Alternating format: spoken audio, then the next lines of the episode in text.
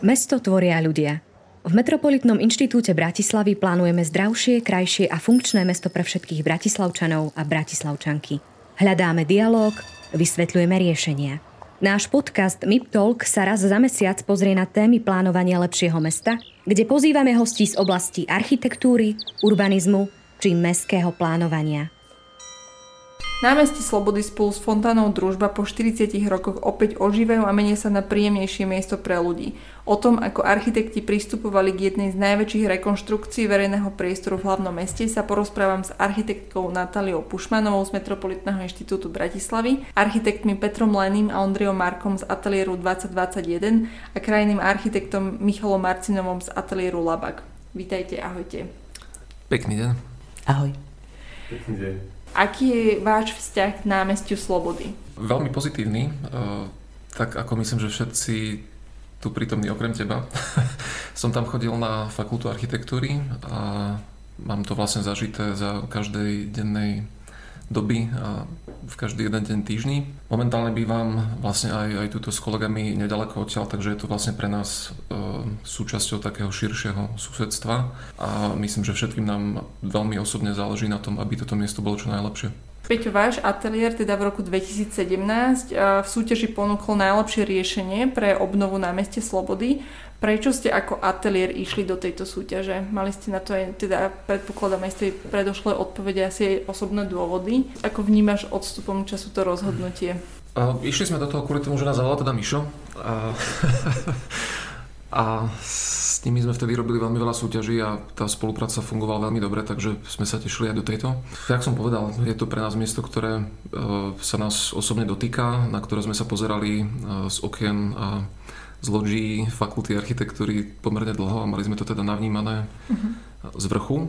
A keď bola tá súťaž vypísaná, tak my sme sa z toho veľmi tešili, lebo to bola taká doba, kedy v Bratislave tých súťaží moc nebolo. Predtým bola ešte súťaž na tú centrálnu z Petržalke, ale inak vlastne široko ďaleko nebola žiadna, žiadna podstatnejšia súťaž, kde by sme sa mohli nejako zapojiť do, do práce na meste, v ktorom vlastne žijeme. A spätne to hodnotím samozrejme akože pozitívne, tým, že, sme, e, že sa nám podarilo vlastne byť e, na najvyššom mieste e, medzi, medzi tými hodnotenými, tak sme si vlastne potvrdili, že tie názory, ktoré sme vlastne v tom našom súťažnom návrhu uplatnili, tak majú vlastne nejakú hodnotu a stojí za toto rozvíjať a, a pracovať na tom ďalej, takže my sa tešíme. Uh-huh. Vedel by si možno ešte približiť aj tú víziu alebo ako ste uvažovali e, v tom čase o tej budúcej podobe. Bol to teda rok 2017, odtedy sa to e, zrejme nejako aj menilo v čase.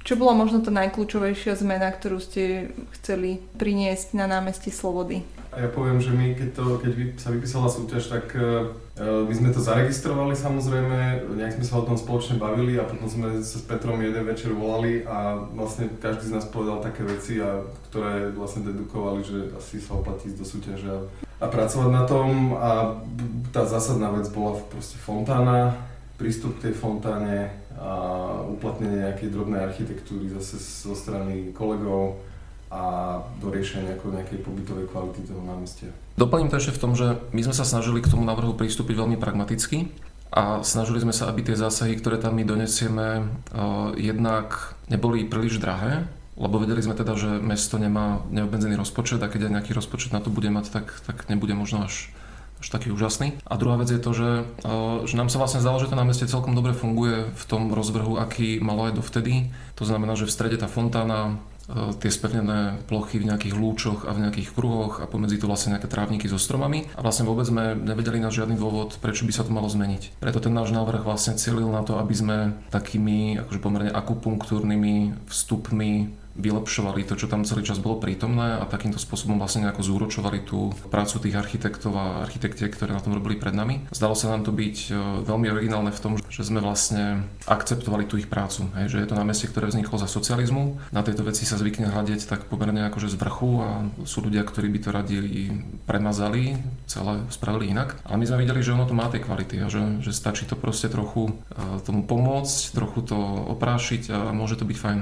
Ja si ešte pamätám nejaké také e, novinové správy, kedy sa uvažovalo, že teda pod tým námestím bude obrovské parkovisko. Možno tá doba sa asi zmenila, že uvažujeme o takomto verejnom priestore inak? No ja by som sa možno vrátila úplne k tomu počiatku, že z tých všetkých návrhov, to čo mm, vlastne prezentovali chalani, najviac splňalo aj tie predstavy alebo požiadavky, ktoré mesto na to aj originálne malo. To znamená, že to zadanie nebolo, že sa to má zásadne zmeniť, má sa to zmeniť e, tak, aby to, to negatívne tej doby, čo sa nejakým spôsobom odrážalo aj v tom riešení, odišlo alebo iným spôsobom vlastne dostalo svoje opodstatnenie. A ja si myslím, že im sa to naozaj, že ja už som to myslím hovorila tento týždeň niekde bravúrne podarilo a to aj tá porota veľmi ocenila. Napriek tomu, že teda tie názory, aj ako Peťo povedal, je ich teda dosť takých, ktorí hovoria, že, že vysporiadať sa s tou, s tou dobou minulou, a s tým režimom je len formou takým, že to fyzicky niekde niečo odstraníme. Ja si myslím, že existujú presne iné formy a to je to, čo sa im podarilo. Sú určité predstavy alebo také tie úplne základné potreby ľudí v Bratislave, že uh, budú sa mať dobre len vtedy, keď budú môcť veľa, dobre a úplne všade parkovať. Mm, ja si myslím, že, že tá doba už odišla. Stále sú určite nejakí ľudia, ktorí si myslia, že to bola chyba. Ja si myslím, že v nie tak uh, ďalekej budúcnosti sa overí, že to bolo dobré riešenie, že tam to parkovisko nie je a nemá svoje opodstatnenie ale to naozaj, že môže dokázať až čas a do, dovtedy budeme viesť len nejaké diskusie o tom, čo by bolo keby, ale akože ja som o tom vnútorne presvedčená, veľmi pokojná a spokojná, že to tak nie je. V časom v podstate máme také že indície, ktoré hraničia s istotou, že by budovanie takéhoto niečo nebolo možné pod tým námestím, nakoľko sú tam susediace významné objekty. Ja sa možno ešte vrátim to, čo ste spomínali s tou dobou a s tým súvisia aj nejaké ikonické prvky alebo časti toho námestia, ktoré tie ikonické prvky ste vedeli, že od začiatku, od začiatku ste teda eh, boli presvedčení, že má cenu ich zachovať. Prejdeme k tomu samozrejme, že čo je priamo na tom námestí, ale treba si uvedomiť, že to námestie je trochu dané aj tou architektúrou, ktorá je okolo neho. A okolo námestia Slobody sú uh, veľmi dobré domy. Nepôjdem teraz akože do nejakých detailov, ale treba si uvedomiť vlastne to, že, že tá mierka není vytvorená iba tým, že je tam nejaký voľný zelený priestor, ale že je tam úrad vlády, ktorý vlastne čiastočne sídli v paláci, potom je tam e, vlastne ten poštový palác, respektíve ministerstvo dopravy a výstavby súčasné, čo je tiež vlastne výnimočná budova. Oproti je strojnícka fakulta, je tam fakulta architektúry, všetko sú to vlastne budovy, ktoré stavali významní architekti a ktoré vlastne veľmi intenzívne vstupujú do toho, akým spôsobom človek vníma ten monumentálny priestor vnútri. Čiže uh, nikdy nebola samozrejme otázka v súťaži, že či tie budovy zbúrať alebo nezbúrať. Ja len to takto hovorím kvôli tomu, že my sme to brali tak, že tie budovy sú súčasťou toho, čo sa tam deje. Nejakým spôsobom robia uh, možno aj takú, takú kulisu tomu, čo sa tam deje, ale nejakým spôsobom vlastne s tým námestím aj fungujú. Keď z fakulty architektúry výjdu študenti, tak proste výjdu na námestie. Je to iné, ako keby tam bola budova, ktorá toto neumožňuje. A myslíme si, že, že napríklad tento vzťah by mal byť podporovaný čo najviac v budúcnosti. Je to možno lepšie, ako tam parkovať. A z tých objektov, ktoré sú priamo na námestí, tak e, od začiatku sme vlastne to brali tak, že to ústredie je fontána e, družba s tým e, ústredným vlastne dielom toho, toho nerezového lipového kvetu a v tej súťaži sme nikdy ani neriešili, že by to malo zmiznúť, ale riešili sme to, akým spôsobom to aktualizovať pre tú dnešnú dobu. Tak ako som hovoril, tak ten náš návrh vlastne spočíva v takých e, akupunktúrnych zásahoch alebo v takých jemných posunoch. Dobre to vidieť práve na tejto fontáne, kde e, to, čo bolo kedysi takou, také scenické dielo, kde proste chrstala tá voda a dalo sa okolo toho prejsť a akože bolo to pekné, tak sme posunuli do tej podoby, že bude sa dať vojsť priamo do jej vnútra. Ale pri vlastne veľmi veľkom zachovaní tej pôvodnej kompozície. Tie, tie bazéniky, ktoré sú vlastne okolo tej fontány, tak tie sú zachované v takom členení, ako boli dovtedy,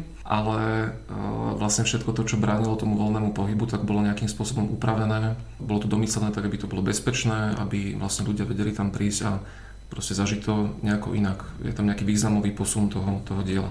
Potom ešte taká druhá, druhý moment je možno na tom námestí dôležitý pre nás a to je to, že, že kedysi smerom od fontány na hlavnú stanicu bol vlastne taký ten hlavný pohľad na to súsošie Klementa Gottwalda, Gottwaldovo námestie, ktoré bolo teda odpalené dynamitom veľmi rýchlo po, po revolúcii. A toto miesto, vedeli sme, že nejakým spôsobom sa potrebujeme k tomuto miestu vyjadriť a napriek tomu, že tam tá socha nie je, tak je pravda, že ten priestor, e, tá, tá kompozícia toho miesta stúpa k tomuto bodu, kde bolo predtým to súsošie. Kolegovia z Labáku e, mali vynikajúci nápad e, umiestniť tam ihrisko. Ako v tomto kontexte teda o, o takomto poviem, akože významnom námestí možno uvažujú krajní architekti?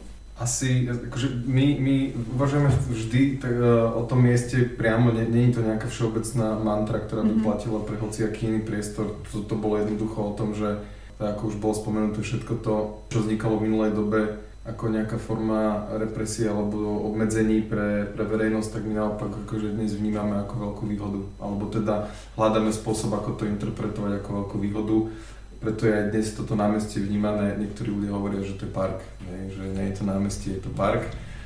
Väčšina dilema, čo je námestie, čo je park. Takže e, v zásade ako tá zelen tam bola prítomná a, a fun, funkčná už teraz a my sme ako e, si kladli potom otázku, že ako to, uh, ako to upgradenúť tak, alebo teda aktualizovať tak, aby to fungovalo ešte lepšie. Jedna z tých vecí bola aj to, že je tam nejaký priestor, kde bol kedysi to, to monštrum, umelecké a že čo s tým priestorom a potom vlastne vychádzali sme z toho, že mali sme aj zažité osobne demonstrácie, ktoré na tom námestí prebiehali a to bolo to miesto, odkiaľ tí ľudia prehovárali vlastne k tým, tým zhromaždením a mm, nejakým spôsobom nám skreslo v hlave, že v podstate ako tá, tá generácia, tá, tá najmladšia generácia, tie deti sú proste úplne naj, z nás všetkých naj, najčistejšie, keď teda môžem povedať, proste e, najmenej ovplyvnené hocičím spoločnosti. A zároveň sme to preložili tým, že teda tam vznikal ten, e, e, ten hlas ľudu a to, čo, že vyjadrovali sa tam vlastne nejaké názory a bol to priestor pre akože, demokratické vyjadrovanie a vznikal tam aj nejaký hluk, aby na seba ten dáv upozornil pred úradom vlády, tak sme to celé vlastne pretavili do priestoru, kde e, tí najmladší a tí najmenší budú mať priestor na to, uh, fungovať a stretávať sa nejakým spôsobom komunikovať. Do veľkej miery aj o, o takom akustickom ihrisku, hej, že naozaj tam človek môže uh, kričať, búchať a, a prejavovať svoj názor. Tá cieľovka je pomerne rôznorodá, že hovoríme možno o funkcii, kedy, kedy na tom námestí budú nejaké demonstrácie alebo nejaké, nejaké spoločné zhromaždenia, sú tam príležitosti aj pre deti, ale aj pre ľudí, ktorí si možno tam prídu oddychnúť alebo mm, jednoducho s obsom na prechádzku. Ako sa uvažuje o cieľovke pre takéto miesto, kde naozaj to nemá iba možno jednu funkciu? Cieľovka pre toto námestie je vlastne obrovská. V podstate sú to všetci Bratislavčania, sú to všetci ľudia, ktorí prídu do Bratislavy mm-hmm. na návštevu alebo za, za účelom nejakého zhromaždenia. Sú to všetci ľudia, ktorí e, fungujú v tých budovách naokolo, obyvateľa zo širšieho okolia, ktorí sem chodia len tak, alebo chodia tam s obsom napríklad. Toto všetko sme, jak som hovoril, že my sme to vlastne mali zažité, takže my, my sme to trochu asi brali ako takú samozrejmosť pre toto miesto a snažili sme sa, aby sme tam vytvorili prostredie, kde si každý nájde svoje miesto. Ideálne teda, aby toho miesta bol dostatok, aby sme predišli nejakým konfliktom mm-hmm. napríklad medzi psíčkarmi a, a ľuďmi, ktorí nemajú psa. A myslím si, že, že sa to ešte len ukáže, že ako to, ako to funguje táto naša úvaha. Lebo to námestie je v podstate momentálne vypnuté kvôli rekonštrukcii fontány, ale dúfame teda, že po rekonštrukcii fontány sa z neho stane taký asi hlavný verejný priestor Bratislavy a budeme teda vidieť, že, že ako tam tie deje prebiehajú a budeme sa pýtať teda, že či je nutné ich nejakým spôsobom moderovať alebo, mm-hmm. alebo sa vedia regulovať samé.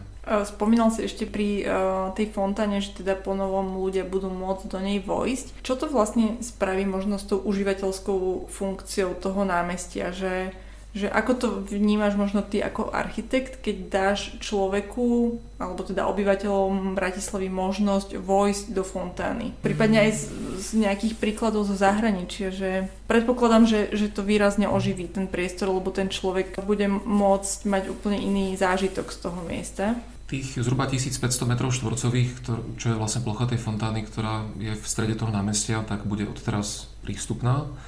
To znamená, že to námestie bude vlastne o mnoho väčšie, než bolo doteraz v tomto zmysle, že, že viac ľudí sa tam zmestí.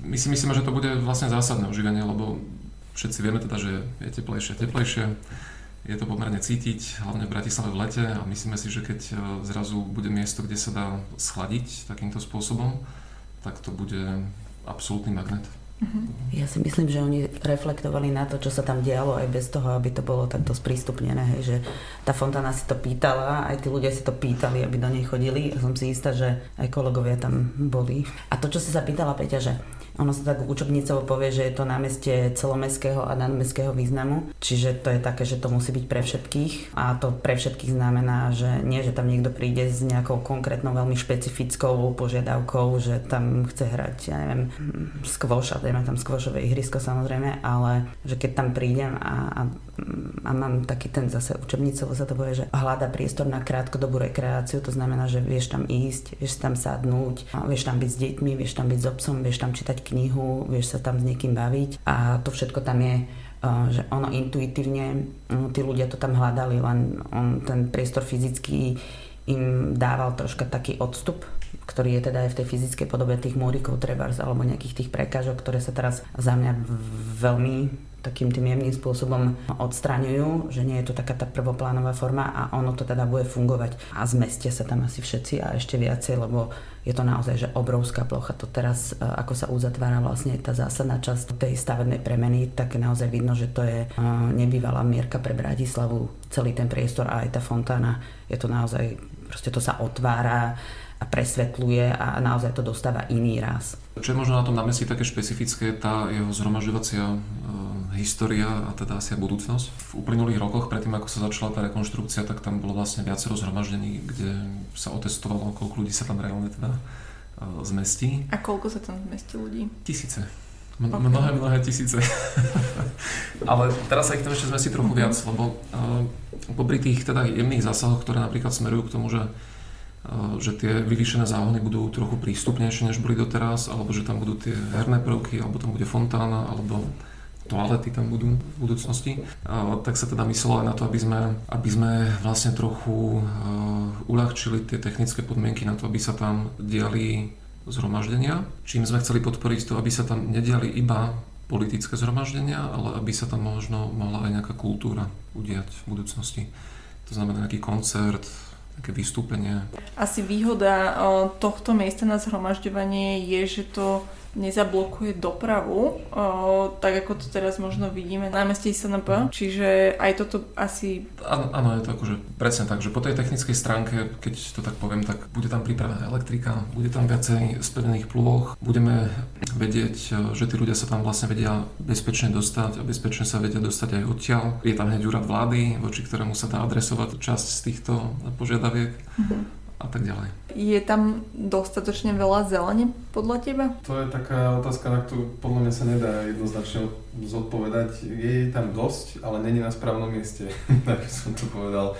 Takže uh, ja to vysvetlím na tom, že my sme to námestie rozdelili na také tri zóny. Tá prvá zóna, my to voláme tie, tie vyvýšené záhony s trávnikom alebo teda s nejakou formou výsadby uh, voláme prstence. Ten, ten vnútorný prstenec je, uh, o, je pobytový, je to vlastne pravidelne kosený trávnik, ktorý bude polievaný, hnojený, proste bude oň e, postarané tak, ako má byť, aby naozaj plnil tú funkciu a bol čo najväčším komfortom pre užívateľov a ten bude na plnom slnku. Potom máme stredný prstenec, ktorý bude zo zadných strán tých e, vyvýšených záhonov v úvodzovkách bezbariérovo prístupný. To znamená, že tie muriky budú odstranené a bude sa dať priamo vojsť takými rampami terénnymi na tie vyvýšené záhony. To bude opäť vo forme pravidelne koseného trávnika, polievaného, hnojeného, čiže opäť akože ambícia mať e, tip-top plochu na deku, na piknik alebo aj ležanie bez deky, ale tu už hovoríme o tom, že že tam bude vysadba stromov, aby tam vznikla nejaký mozaikovitý tieň. A potom je ten uh, vonkajší prstenec,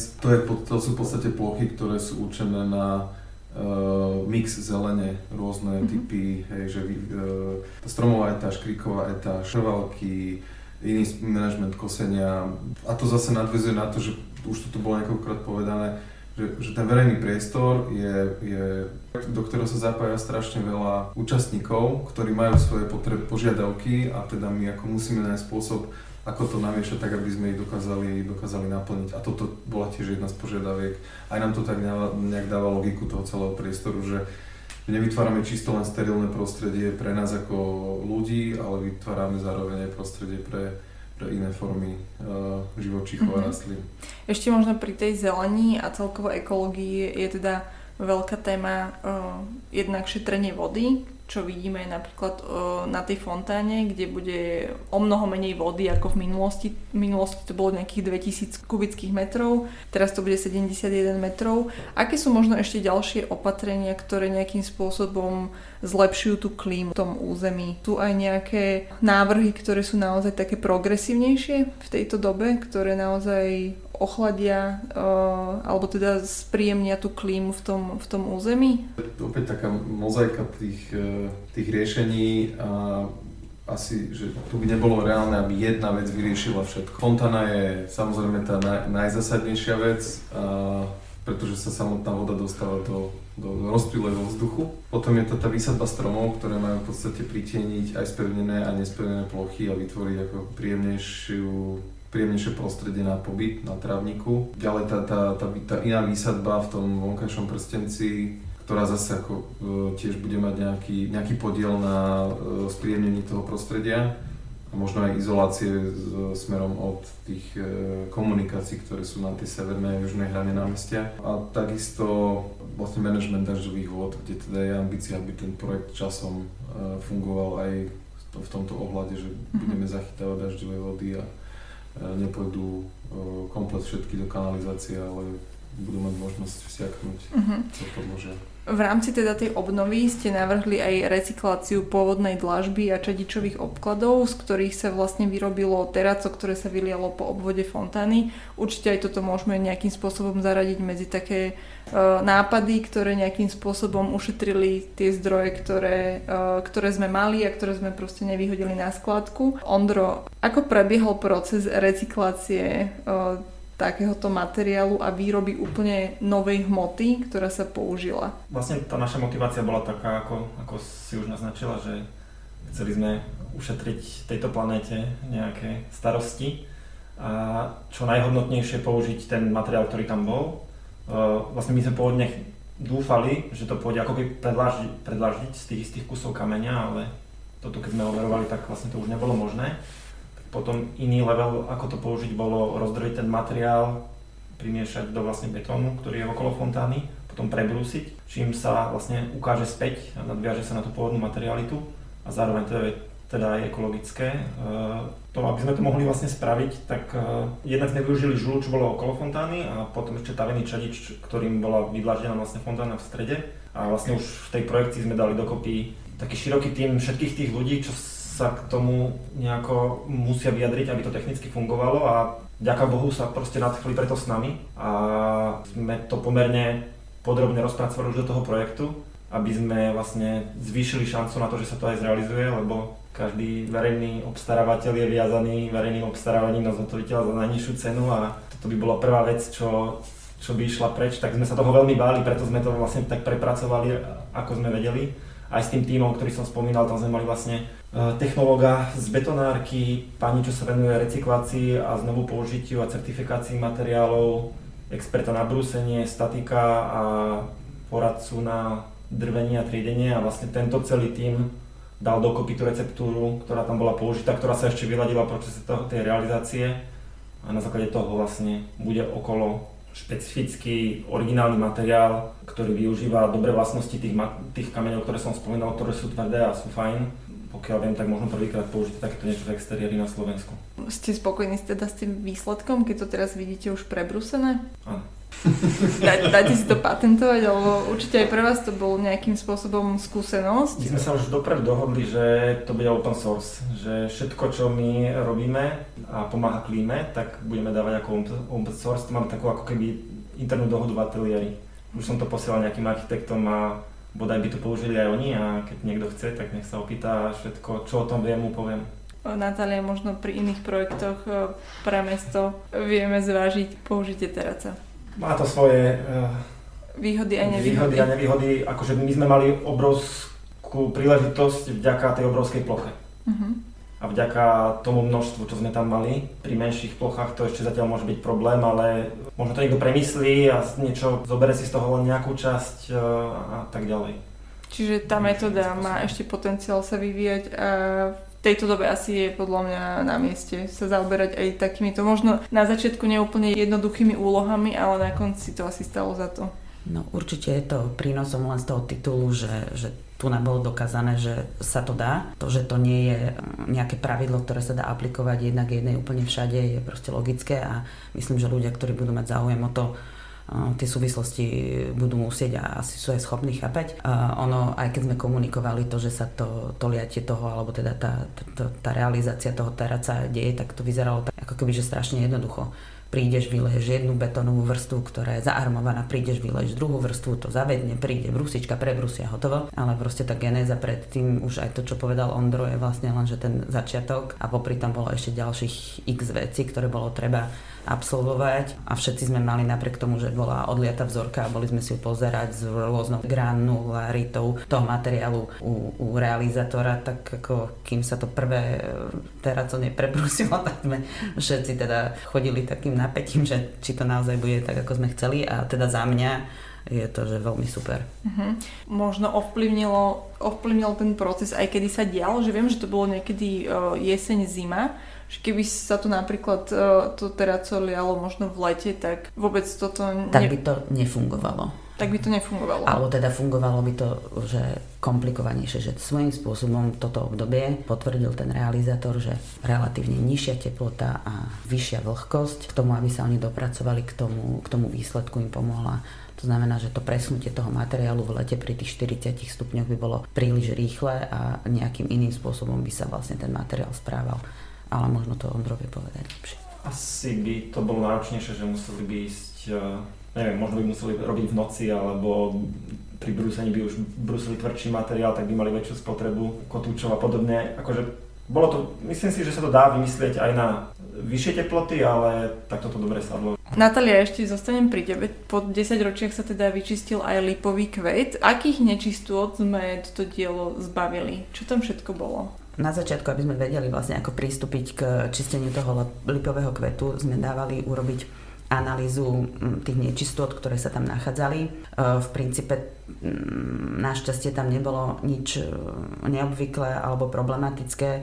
Sú to v úvodzovkách povedané také tie štandardné znečistenia urbaného prostredia, ktoré ale nie je jednoduché, ako sme zistili počas procesu, dostať e, po 40 rokov z tej nereze preč, tak aby zostal ten vizuál toho materiálu alebo toho, toho pôvodného um, diela zachovaný. To je napríklad čo, kyslé dažde alebo... Uh, smog, kyslé dažde, uh, voda z tej fontány, ktorá proste bola upravovaná alebo teda nebola upravovaná, uh, je veľmi tvrdá. To znamená, že uh, napriek tomu čisteniu, ktoré malo rôzne fázy aj s rôznymi prostriedkami, tak teraz už um, veľmi málo, a, ale určite sa to uh, v nejakom čase prejaví sú proste viditeľné eh, stopy toho, ako tá voda tam tečie, čo je teda za mňa prirodzenou súčasťou toho materiálu a asi aj architekti alebo teda výtvarníci s tým počítali, hej, tak ako na každom diele, eh, ktoré je proste kontaktné s vodou. Toto bol proces, ktorý mal ako keby zase jednoduché riešenie, ale veľmi komplikovane a pomaly a postupne sme sa k nemu dostávali. Ale za mňa teda ten výsledok, tak ako sme ho aj dneska s Ondrom videli, je, že až perfektný si dovolím povedať. Pod tou fontánou sa teda nachádza technická miestnosť, kde sa nachádza hlavne tá technická infraštruktúra tej fontány, aby teda dokázala fungovať tie pôvodné čerpadlá boli pokazené, keďže tam zatekalo nejakým spôsobom od roku 2007 to nefungovalo. Čo sa s tými čerpadlami stalo? Alebo mali, mali hodnotu v zmysle pre možno budúce generácie zachovali sa? Až taká starožitnosť to není vlastne, a, takže v tomto smere nie, ale v porovnaní s tou súčasnou technológiou je to akože zaujímavé, ako sa za, za to obdobie zmenila a preto sme tam nechali ako keby časť tých čerpadiel, možno nejakú jednu petinu, tak ako boli mm-hmm. vlastne, budú len očistené a ostanú tam a bude si to človek vedieť porovnať. Ako vlastne bolo spomenuté, niekedy tam bolo tých 2000 m kubických, teraz už tam bude len tých 70. S tým súvisí aj to, že vlastne tá fontána bola robená nie na to, aby bola prístupná. Čiže v minulosti, keď, keď akože chrlila tá socha vodu, tak to bol taký prúd, že keby tam človek bol pod tým, tak ho to priklincuje vyslovene. Čiže toto sa tiež zmenilo. Čiže kvôli tomu, aby sme mohli to spraviť primeranejšie pre dnešnú dobu, na to, aby sme to mohli spraviť prístupné, tak uh, sa menila aj tá technológia, aj tá technológia išla vpred, čiže je menšia, sú tam menšie prietoky, tie trysky sú adresnejšie a nemajú také prietoky a to je vlastne tá zmena. Podľa tých podkladov, ktoré sme mali, ona bude mať nejaké tri uh, módy alebo tri stupne toho, ako bude striekať. Ako to bude fungovať? Sú to vlastne tri základné módy. Uh, suchý, potom klasický ho voláme, alebo so suchými okrajmi a kaskádový. Suchý je vlastne mód, kedy uh, tá voda tých 70 m kubických je umiestnená mimo tie bazény. Nie, v minulosti tých 2000 m kubických vlastne stálo v tých bazénoch aj v noci, aj stále. Vlastne aj to bolo trochu nebezpečné, dá sa povedať. Aj tá voda tam vlastne veľmi degradovala a vyzerala ako vyzerala. Teraz tých 70 m kubických vody bude vlastne v bazénovom štandarde. Tam bude automaticky meraná a dávkovaná chémia, tak aby o, tam mohli vlastne behať deti, jak na bežnom bazéne. Plus v noci sa celý ten objem prefiltruje, každý deň. Preto a ten suchý režim je vlastne na to, aby, aby v noci mohla byť úplne vypustená v tej akumulačnej nádrži, ktorá je pod najnižším bazénom. Potom ten so suchými okrajmi, to je ako keby taký klasický, kedy v bazéne bude 0 až 7 cm vody a bude sa tam dať ako keby deti sa tam môžu naháňať, dospelí si tam môžu omočiť nohy tým, že budú sedieť na suchom okraji schodu a nohy majú nižšie. A budú tam akože efekty, jednak tam budú tie pôvodné gule s takými dierkami, trojica gul v každom druhom bazéne, to bude, oni budú vlastne zrepasované, obnovené funkčne každom druhom bazéne, ktorý bol predtým ako keby bez, bez efektu, tak tam budú také ako keby nové efekty nejakých výstrekov asi do 2 metrov. Stredový kvet má svoje efekty, ktoré tiež nadvezuje na to, ako to bolo niekedy. V strede uh, vertikálna triska do výšky a v tých lúčoch toho kvetu, v tých lúpeňoch, tak tam sú vlastne také biarové trysky. Teda ten posledný mod je ten kaskádovitý. Uh, to je tiež ako keby z úcty k tej pôvodnej fontáne a tá bola robená vlastne tak kaskádovito, že v tom najvyššom bazéne krylo veľké množstvo vody a tá voda stekala až do toho najnižšieho bazénu a my vlastne aj toto vieme navodiť na tejto novej fontáne. To je taký ako keby slávnostnejší režim, keď není ten suchý pás, ktorým sa dá úplne bezpečne a suchou nohou vlastne prejsť až do stredu k tomu kvetu, ale je to niečo, čo nehovorím, že to bude na slávnosti spúšťané, ale párkrát do dňa to môže byť spustené, takže tá voda vlastne preteká vždy do toho nižšieho bazénu a a to prepínanie má fungovať automaticky? Áno, mm, aby to nebolo príliš náročné na, na, na niekoho, kto to vlastne bude prepínať, tak my sa budeme snažiť nájsť nejaký automatický režim. Ktoré úpravy na námestí prispejú k tomu, že, že tu budú ľudia tráviť svoj voľný čas radi? Čo sú tie hlavné lákadla, teda predpokladám fontána, ale že ako to vnímate vy? Ja len tak na začiatok, ale autori to asi upresnia, aký mali zámer, ale ja si myslím, že už teraz tam ľudia trávia veľmi radi čas a sú to teda rôzne typy užívania toho priestoru a to, čo očakávajú podľa mňa všetci, že um, aspoň tí aktuálni užívateľia tam ani, ani, ani až to tak poviem odvážne, že nechcú nejakú zásadnú zmenu, lebo ona tam nenastane, ale tá kvalitatívna zmena, hej, že nie je to tak dávno, kedy tam boli osadené cedulky o tom, že sa dá ísť cez e, priestor len na vlastné nebezpečie, lebo to bolo v technicky katastrofálnom stave a, a toto je niečo, čo tí ľudia uh, okamžite všetci ocenia. To znamená, že napriek tomu, že nie radi viac ako rok e, sledujú tú stavbu na tom mieste, tak e, to, že to bude e, čitateľný, prehľadný, prístupný, slobodný a taký prívetivý priestor a nielen z tých spevnených ploch, ale aj, aj, aj tých zelených ploch a to, že sa tam vráti tá, tá voda, to už mikroklimaticky proste urobí, že zásadnú zmenu, ktorá je aj teraz vidieť, že ako náhle tam tá fontána nebola, tak to prostredie sa zmenilo, tá zeleň na to reagovala, čiže keď sa tam tá voda vráti, tak zase aj tá zeleň bude na to reagovať. Čiže ja si myslím, že um, všetko to, čo sa tam udeje, je to, čo tam tí ľudia chcú a potrebujú a, a to, čo tam bude viacej, je, je tých slobodných prejavov, či kultúrnych alebo ináč spoločensky dôležitých. Viac ako 16 rokov tá fontána bola vypustená, nefungovala. Ako dlho bude trvať, kým ľudia opäť si nájdu k tomu miestu možno nejakú cestu? Že vnímate aj toto, že, že to môže byť nejaký proces, že kým opäť e, ľudia zaradia to námestie slobody do takéhoto hľadačika verejných priestorov, kde sa budú cítiť príjemne? Uvažovali ste aj nad tým takto? Alebo to vnímate, že keď sa to miesto obnoví, tak jednoducho pritiahne tú pozornosť? My by sme si veľmi prijali, aby tam povznikali aj ďalšie časti návrhu, ktoré, ktoré, na ktorých sa ešte teraz fyzicky nepracuje. Napríklad akože vecka, domček správcu, bufet, spomínané miesto pre kultúrne akcie. To je tá ďalšia časť tej revitalizácie, ktorá má následovať. Ale vnímame to tak, že tá fontána je akože ideálny prvý krok. Ja tak osobne dúfam, že tá sezóna bude stačiť, keď bude teplá na to, že, že si to ľudia akože oblúbia. Ja si myslím, že tam začnú chodiť aj tí, čo tam nechodili, lebo to je úplne, akože, bude to iné, než, než to bolo doteraz. Toto možno pomôže akože aj nájsť ďalšie financie na, na dokončenie tých, tých ďalších etáp ktoré boli súčasťou toho súťažného návrhu. Ja tak e, osobne tajne dúfam, že to bude motiváciou pre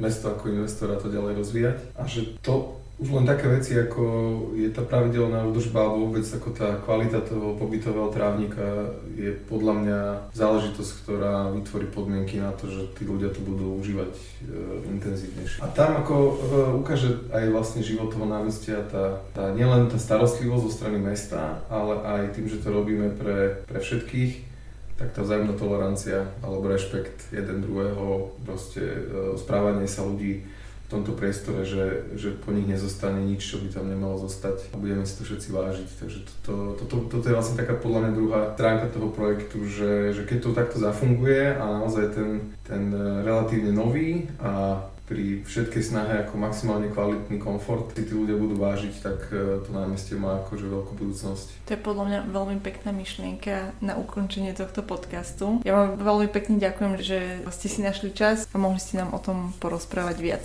Ďakujem veľmi pekne. Ďakujeme za pozvanie. Ďakujem. Ďakujem.